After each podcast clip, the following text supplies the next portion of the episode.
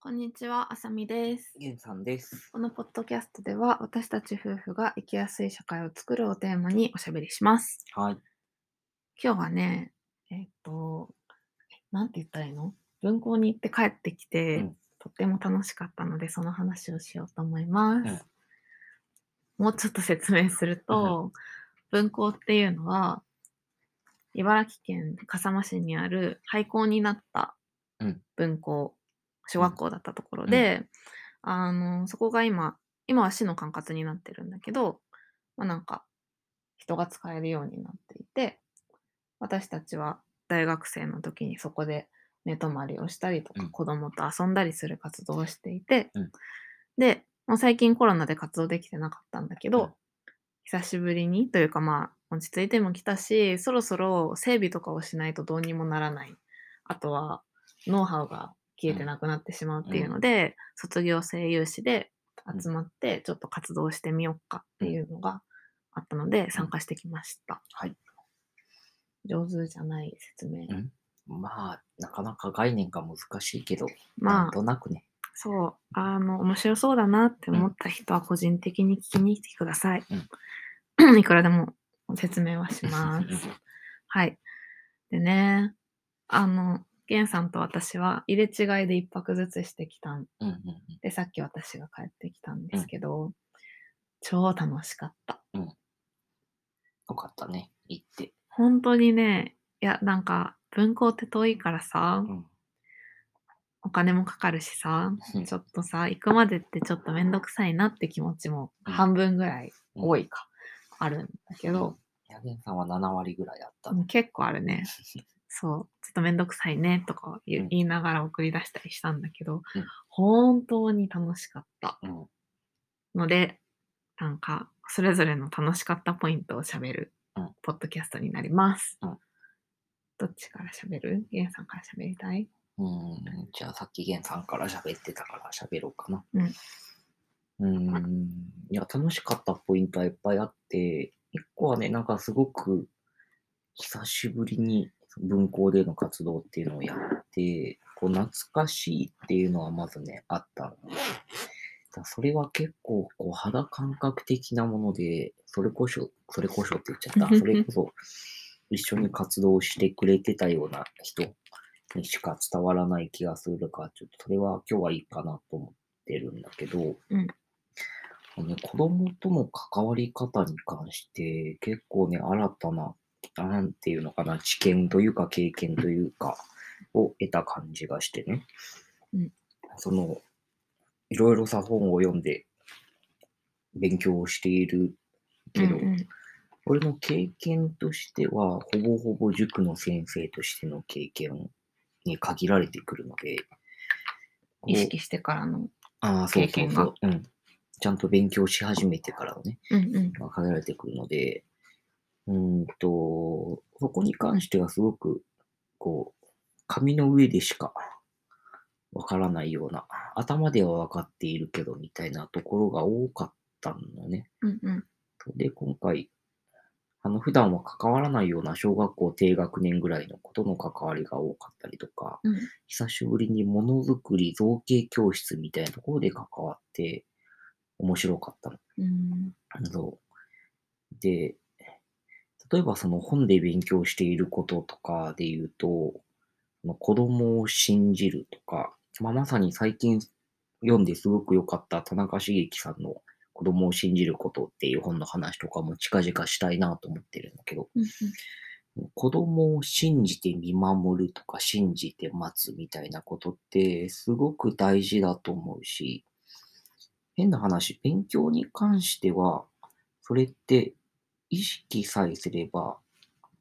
簡単なの。うんちゃんと分かっていればね。うんで、なんで簡単かっていうと、勉強に関して子供が失敗するのはちょっと先だからうん。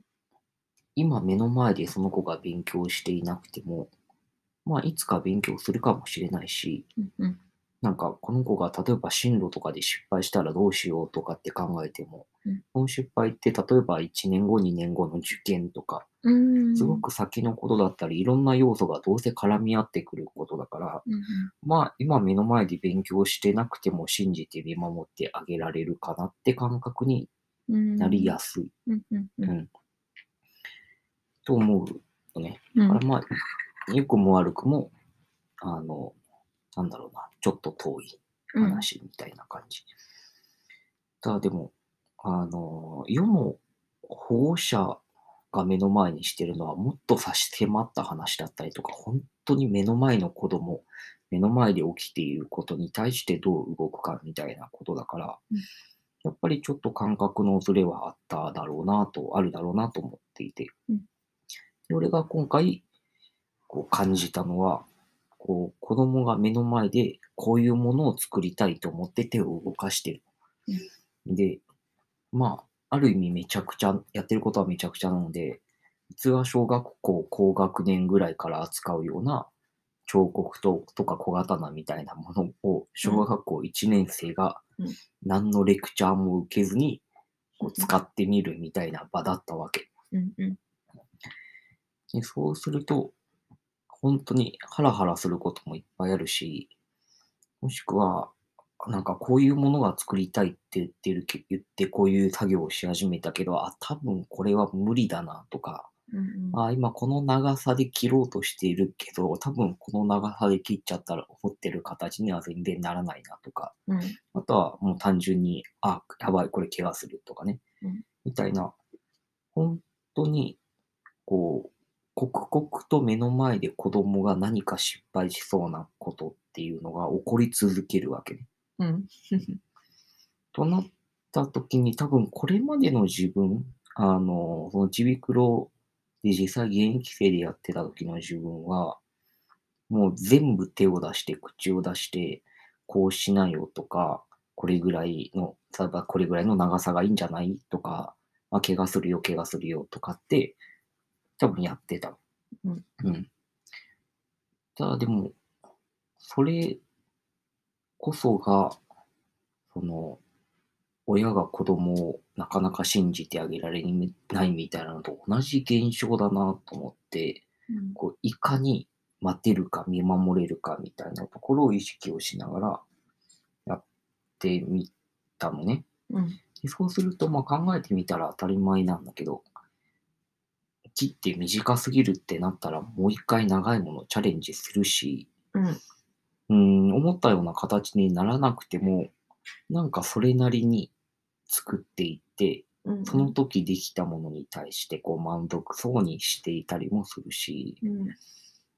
うんうん、なんかすごくこちらからの働きかけっていらないことばっかりだったんだなって思って、こう見守るってこういうことかとか、うん見守ることの難しさってこういうことかみたいなうんうんうんのを感じた。ただその、怪我しそうはややっぱりまた別問題じゃない。うんまあ、本当にざっくり言っちゃったらさ、うんね、うんうん、取り返しつかないこともあるし、うんだからそれに関してだけはパッと止めるようにはしてたんだけど、どうしても活動がね、回ってなかった瞬間があって、もうあっちこっちで危ない状態みたいな、学生の目が行き届いてないみたいな状態になった時に、ああ学生じゃないんだけどね今日は。あ、確かに、スタッフのうんうん、目が行き届いてないみたいになった時に、えーっと、図らずも、その、怪我しそうな使い方に対して、止めるのにワンテンポ遅れるっていうことが多々起こったの。うんもうワンテンポ1秒2秒ね。うんまあ1秒2秒で怪我はするんだけど、うんうんパッと止められなかった時に、要はその止めに行くその1秒2秒で子供の手元が見えるわけ。うんで、そうすると何が起こるかっていうと、まあ実際怪我はあったけどね、一件。うんそう怪我は一件あったけど、そんなに別に大した怪我じゃなくて、その子はも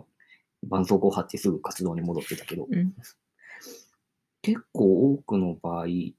子供がこの例えば刃物を自分の手の方向に向かって動かそうと構えて、うん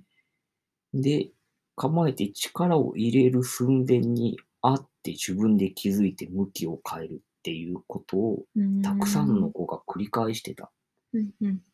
でもこれまでの距離感と距離ま、これまでのスピードで反応してたら、多分子供が自分で気づいてあって戻すことを多分俺は奪っていて、うんうん。気づく前に危ないよ、危ないよってこっち向きだよって多分やっちゃってたんだろうなってうんうん。思ったんでね。そうそういうところが見えるようになったのがまず一個ね、うんすごく新しい発見で、うんうん。うん。なんか信じて待つ。信じて待つっていうのはいろんな意味があるけど、子供ができると信じて待つっていうことでもあるし、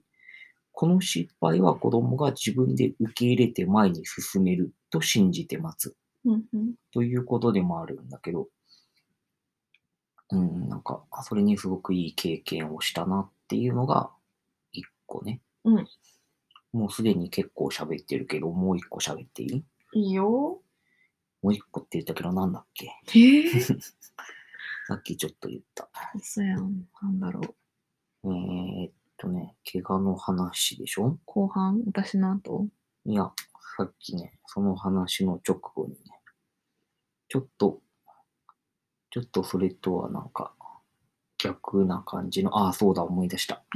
えっと、子供を逆に手伝うかどうかだ。手伝ってって言われた時に手伝うかどうか面白かった。っていうのがまた別の視点としてあって、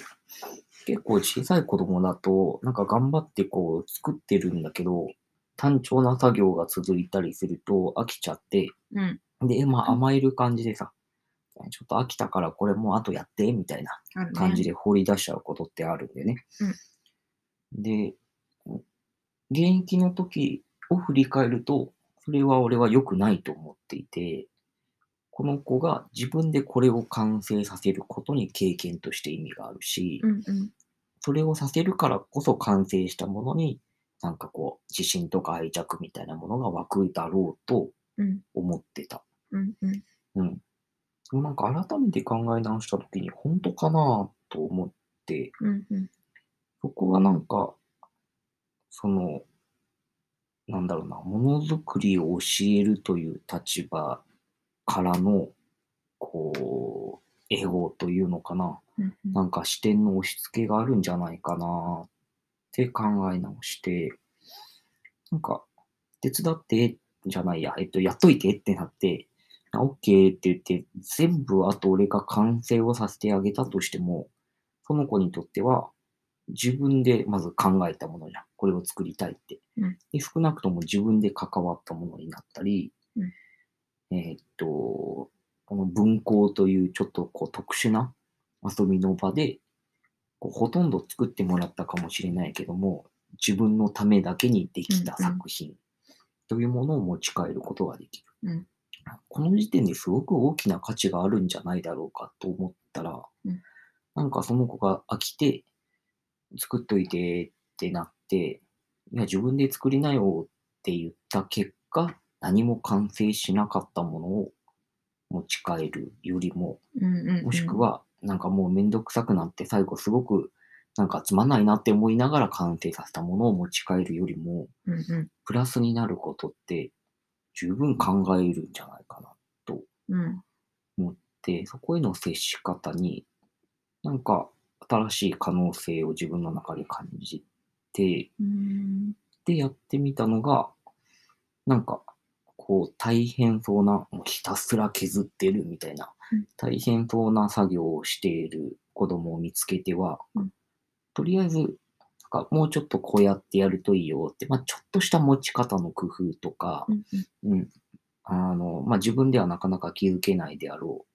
ちょっとコツだけ伝えて、うんねまあ、大変そうだからなんか手伝ってほしかったら言ってねって言って引いてみる。うんで、またその空間ぐるぐるしていると、その子が、あの、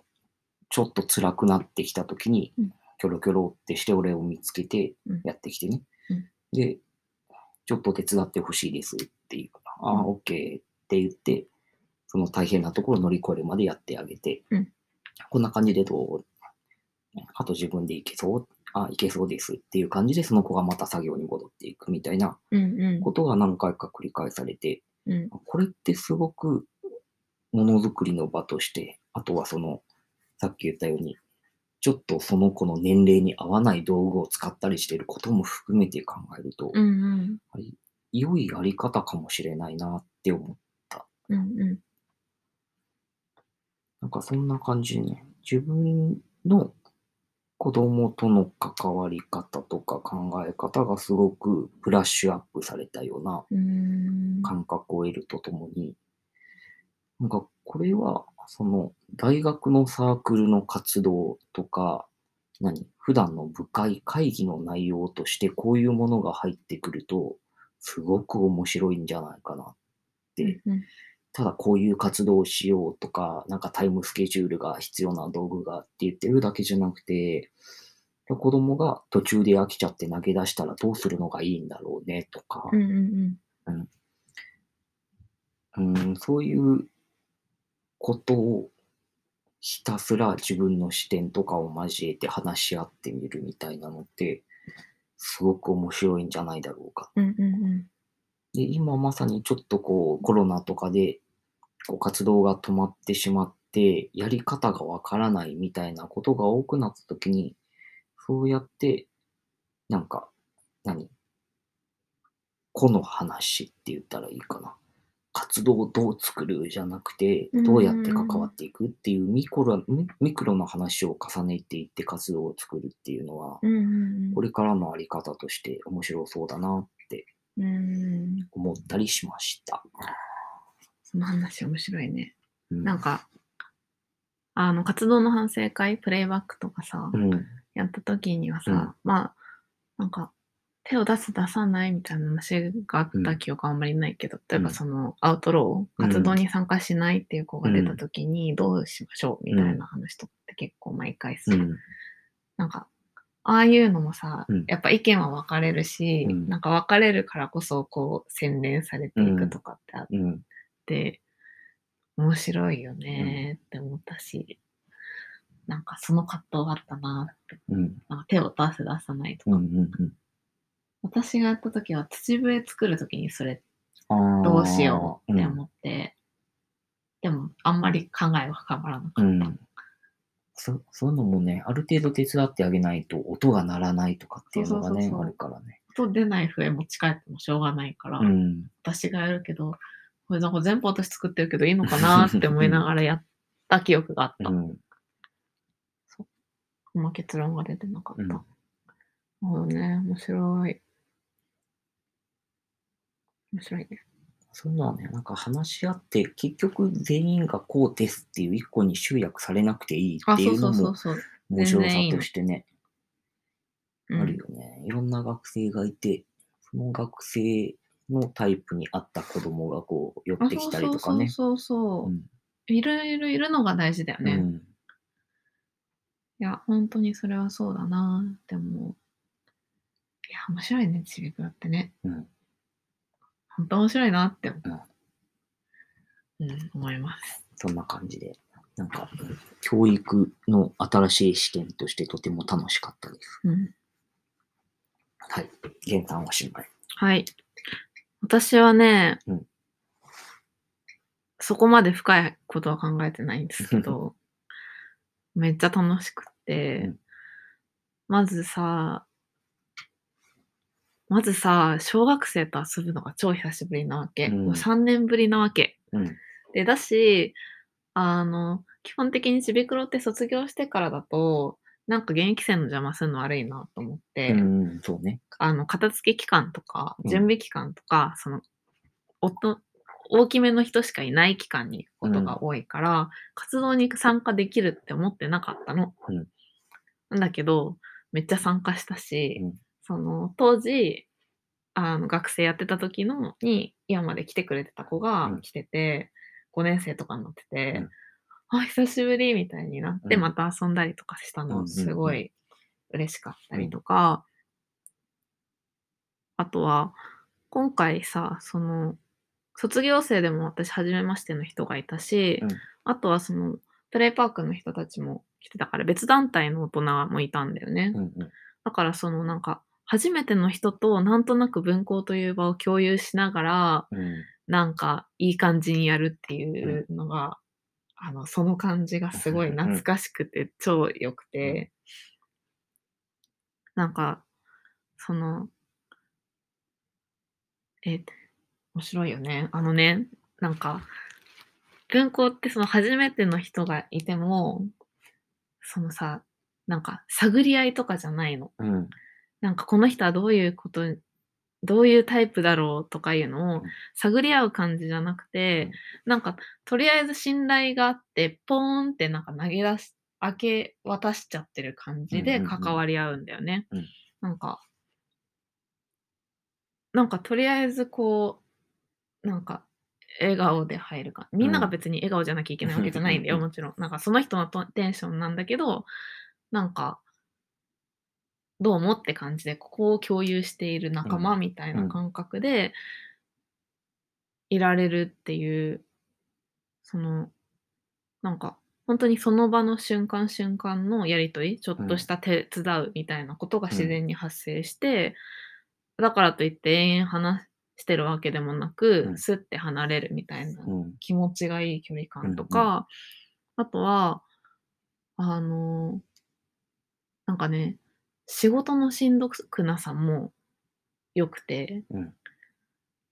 あの、文校って生活するだけで一日終わるの。うんそうだねご飯作って片付けてたら終わるから、あの、生活するだけで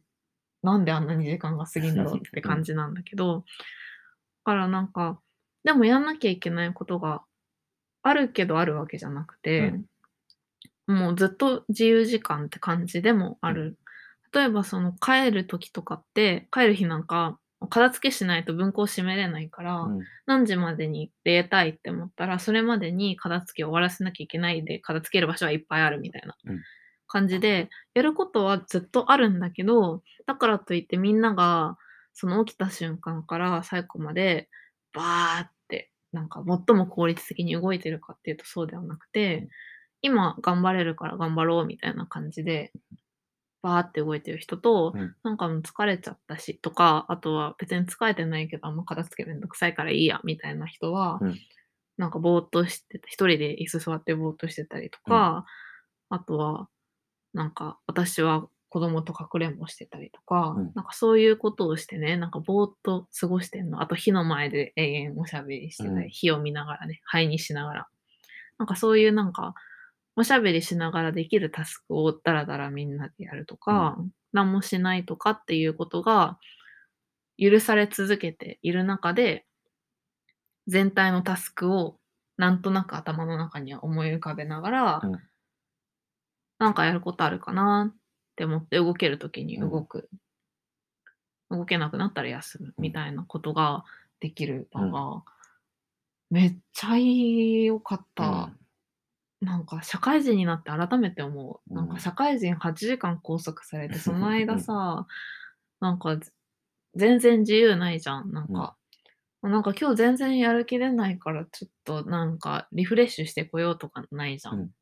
ずっと椅子に固定されてるし、基本的に。なんかそういうんじゃない場って全然なんか人間が体験する機会なくないだってうん学校もちゃんと決まってるし、うん会社もそんなだし家はどうかって言ったら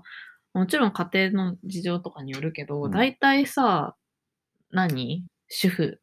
的な役割の人がうん家を回していたりとか、うんあと関係者が少ないうん私と源さんで2人で暮らしてたら、どっちかがやらなきゃいけないから、どっちかって感じになって、こう責任が分散しきれないんだよね、だからさなんか私がやらなきゃどうしようもないみたいなうん状況になっちゃう、私か彼がどやらなきゃどうしようもないみたいな状況になるけど、文庫はもうその責任が全部肩から下ろされている状態なのうん全然私いなくていい、うんっていう状態ででもなんかみんなが帰れた方がいいよねとか、うん文庫って綺麗な方がいいよねとか、まあみんなやってるしやるかみたいな感じで、なんか責任を下ろした上で頑張れるみたいな感じが、超いい、うんなんかみんな人間このように生きられたら幸せなのにって私は思った、うんなんだろうねあれすごい稀有なうん、うん、空間だよねまず文校という場に来るっていう人間が少ないっていうか、うん来たいって思う人間がめちゃめちゃレアなの でまあなんか住む環境としては汚いし、うん遠いしなんか自分で何でもやるみたいなのでうんちょっと変な人じゃないと来ないからうん、まあ、ここに来るなら信頼できる人だろうみたいなのはまああるんだけどねいいよねあれうんなんかね、分業じゃないんだけど、そううん、まあある程度ね、なんか米炊きができる人とできない人がいたりとか、うんなんか、ゆるーく分かれてはいるんだけど、基本自分がその時できることをそうやって回っているみたいな感じだよね。そうあそううんなんかさそのちびくろにインスパイアされてさうん活動してたトーマス村うん、の話を帰りあのおしゃべりしてて聞いてさ、うんそれはもう完全にうん食糖のは班うんとか記録とか分かれてて、うんうんうんそれをしっかりやって、うんみたいな、うんもう担当決まってその期間ずっとそれをやるみたいうんな感じだったみたいな話を聞いて、で振り返って、あなんかそういう分業じゃないんだなっていううん、やっぱ分業ってそのなんか組織をいかに効率的に一定の品質で回すかっていうさ、その資本主義をうまく回すためのものじゃん。うんなんかでもやっぱあのちびくろのあの分校流でやると、まあ、米の品質は一定にはならんし、うん、なんか、まあ、こだわりのある人がいるかいないかによって片付けの具合は変わったりするんだけど、でもなんか回るみたいな、うんあのいい感じうん好きって思ってでなんか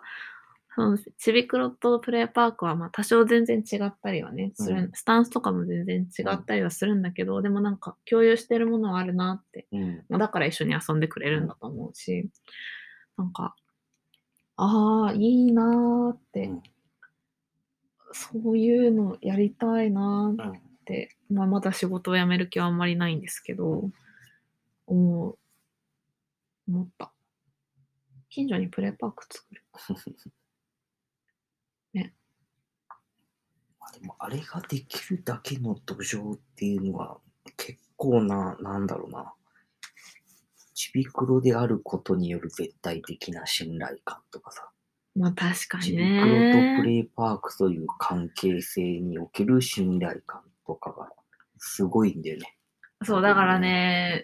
あの、あ一から別なとこで始めようとしたら、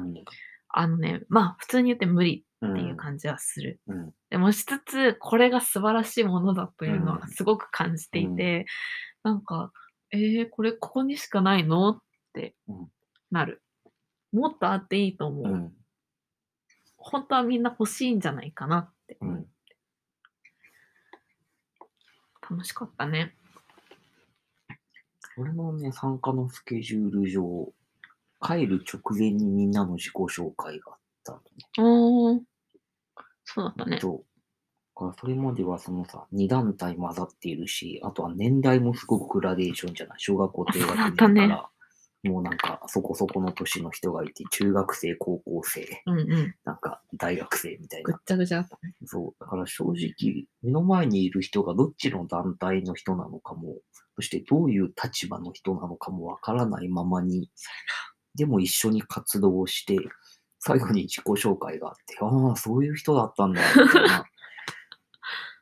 ていうのも面白かったね。面白かったね、うんそれは。はあ。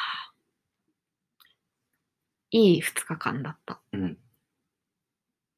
またこういう機会があるといいなってすごうくん。思いつつ、うんこの思い出を大事にうん抱きしめて生きていきたいなとうん思いました。うん興奮冷めやらぬうちに広告のポッドキャストでした。はい。こんな感じかな、うんではでは、また次回お会いしましょうはい。またねーまたねー。